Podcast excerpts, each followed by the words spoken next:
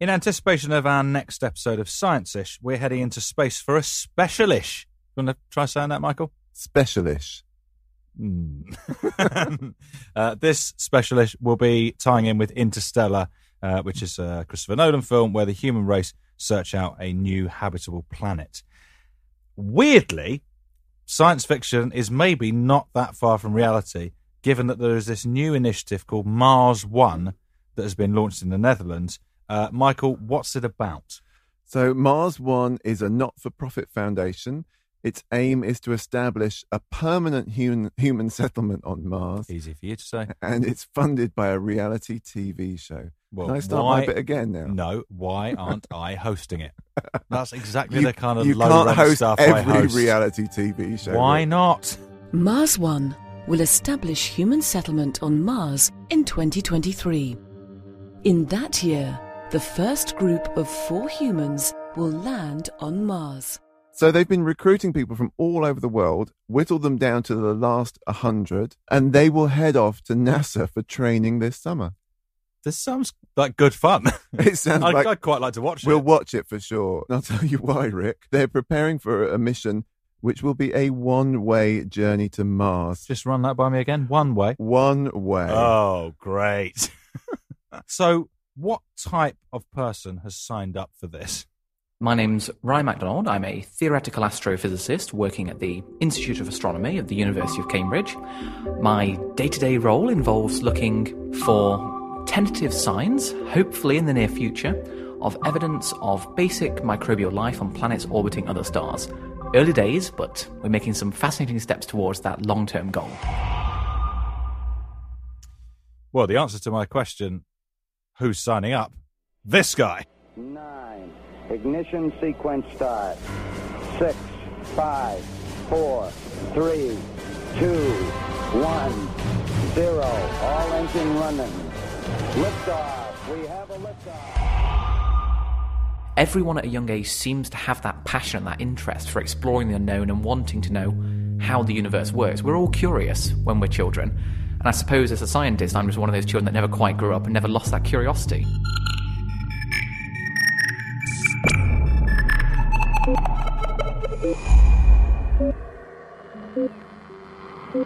You can now join in the conversation by following us on Twitter at science underscore ish. That's at science underscore ish. I'm going to step off the limb. That's one small step for man, one giant leap for mankind. Columbia, Columbia, this is Houston, AOS, over. Houston, Columbia, I always had in the back of my mind, I will choose whatever science has the most space in it. That was what really excited me. I was devastated when I went on holiday with my family one year and realised that that was the one week when we happened to be covering space in school. And I was like, no! For me, although I was physically in school, my mind was not. I was always elsewhere trying to think of interesting issues and interesting problems. I would, and this, this wasn't just scientific problems, I would just drift away and think, hmm, what are the biggest problems facing the world at the moment? Hmm, how would I solve climate change? And just make some sketches, for instance. And then when I would go home, that's when I would actually do my studying and learning, because then I would watch documentaries, I would read books, for instance. I would always ask, why is this the case? Why does that hold?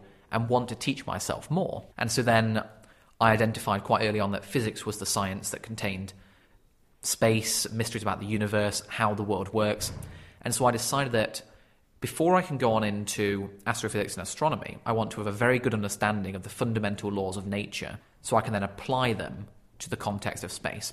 So when you looked at it from that perspective, it makes absolute sense that I've also had this, this parallel excitement about human space and whether I could go to space myself. But perhaps that was kindled most recently. So in 2010, I was fortunate enough to be invited to attend the launch of the UK Space Agency, where I had the chance to meet Major Tim Peake, our own official British astronaut. And so I had a chance to meet someone who was a British person who was actually going to go into space. I suddenly realised that it is now possible for me to realise my own childhood dream of going to space myself one day big cheer.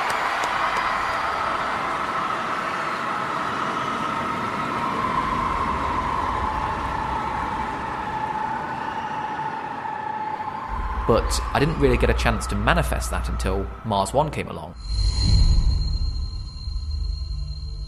Now, this is remarkable in that the reason that they're able to even consider doing this over a decade before even NASA are planning their own Mars trip is because they've elected to go for a one way mission architecture as opposed to a classical style return mission, meaning that they want to send people to go to Mars and live there and stay there. I mean, why would you want to come back? I mean, just consider poor Neil Armstrong when he went to the moon and returned, he spent the rest of his life trying to avoid the attention that that garnered. He was a very quiet and um, thoughtful individual. As I see it, the second that you return from Mars, the mission is then over, you're then no longer achieving new science, and so for me, it makes so much more sense to stay there, continue with your research, and whilst you're on Mars, you can still speak to school children around the world, you still have communications, so you can continue to inspire young people around the world and achieve new scientific results.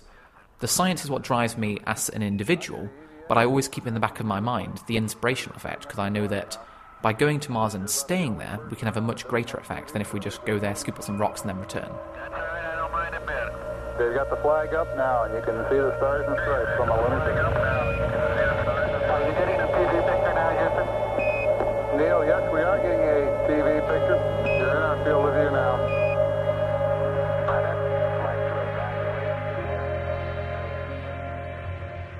The big factor that drew me towards wanting to go to Mars myself, and indeed it's the same factor that's drew me towards my own astrophysics research, is the question of whether there might be life elsewhere in the universe. So we have good constraints from our current understanding of how life started on the Earth, that basically, as soon as the Earth was habitable, life spontaneously arose. But that's just a theory at the moment. We would like to understand in more general terms what is life, how does it work, and are we alone in the universe? And Mars is an ideal testing bed for that hypothesis because Mars was a habitable planet 4 billion years ago. It's obviously gone quite downhill since, and we would like to understand what happened to Mars, why is it in its current state, is there still life there? If not, was there ever life on Mars? Because this leads me to wonder is it that we've got incredibly fortunate and that there's some incredibly unlikely sequence of events in order to get to where we are today, and we're the lucky ones? Or more concerning, is there some event in the future of our civilization, sometimes called the Great Filter, that no civilizations in practice ever get past? This is a very fundamental question about the entire future of our civilization and our species. And so I find it absolutely fascinating. And if, if my research can go any way towards potentially suggesting an answer to that by looking for signs of life elsewhere in the universe, that's what drives me, that's what calls to me. So it's by looking out into the universe, we're actually looking inwards and better understanding ourselves. What I find absolutely remarkable about being a conscious organism is that even though I'm an absolutely small, minute part of the universe, with a little computer in my head, I can understand on the deepest level the smallest constituents of the universe, how the universe itself began, what the future and the past of space and time is. And to think that a small part of the universe can understand the entire universe through the means of our optic nerve, just when we look up at the night sky, that, that's incredible. It's almost like we are a way for the universe to know itself.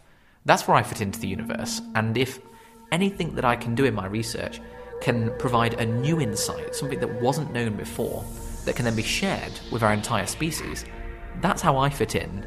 If I can make even the smallest discovery that was not known before, then I've made a net contribution. I am the Martian ambassador. We come in peace. We come in peace. We come in peace. We come in peace. They came in peace. You probably up for this. Oh, nice one. No, not in any way, shape, or form would I do this. if you didn't have a family or any friends, so part of that, Yeah. easy to imagine, Yeah. would you do it? No, no, I've Still no not. interest. It's not an exciting place to be, is it? Earth is pretty nice. There's lots to explore here. Being on Mars, being in a vast, dry desert, there's nothing good about it. It's cold, it's miserable. There must be a like a part of you that thinks it would be quite cool to set foot on Mars. The only thing I'd like to do is see Earth from space. I would love to see Earth from space. Uh, but I'd like to go back down again afterwards, please. Have they have the Dutch people uh, uh, approached you at all about maybe being the sort of scientific voice? that you'd be brilliant. well, if it's any um, if it's of any interest, I'd love to see you set foot on Mars. Yeah, I bet you would. I guess you're about the only person around that doesn't have TV coverage of the scene. That's all right, I don't mind a bit. Need more science? Of course you do. Head over to radiowolfgang.com to find out more about becoming a member and downloading our app, which allows you full access to all the episodes of Science Ish. You can now join in the conversation by following us on Twitter at science underscore ish. That's at science underscore ish.